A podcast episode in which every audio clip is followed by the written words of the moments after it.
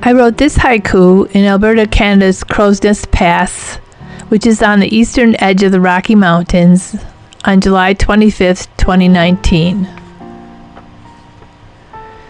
Moon above the pass, in the middle of the day, blue sky stretches forever.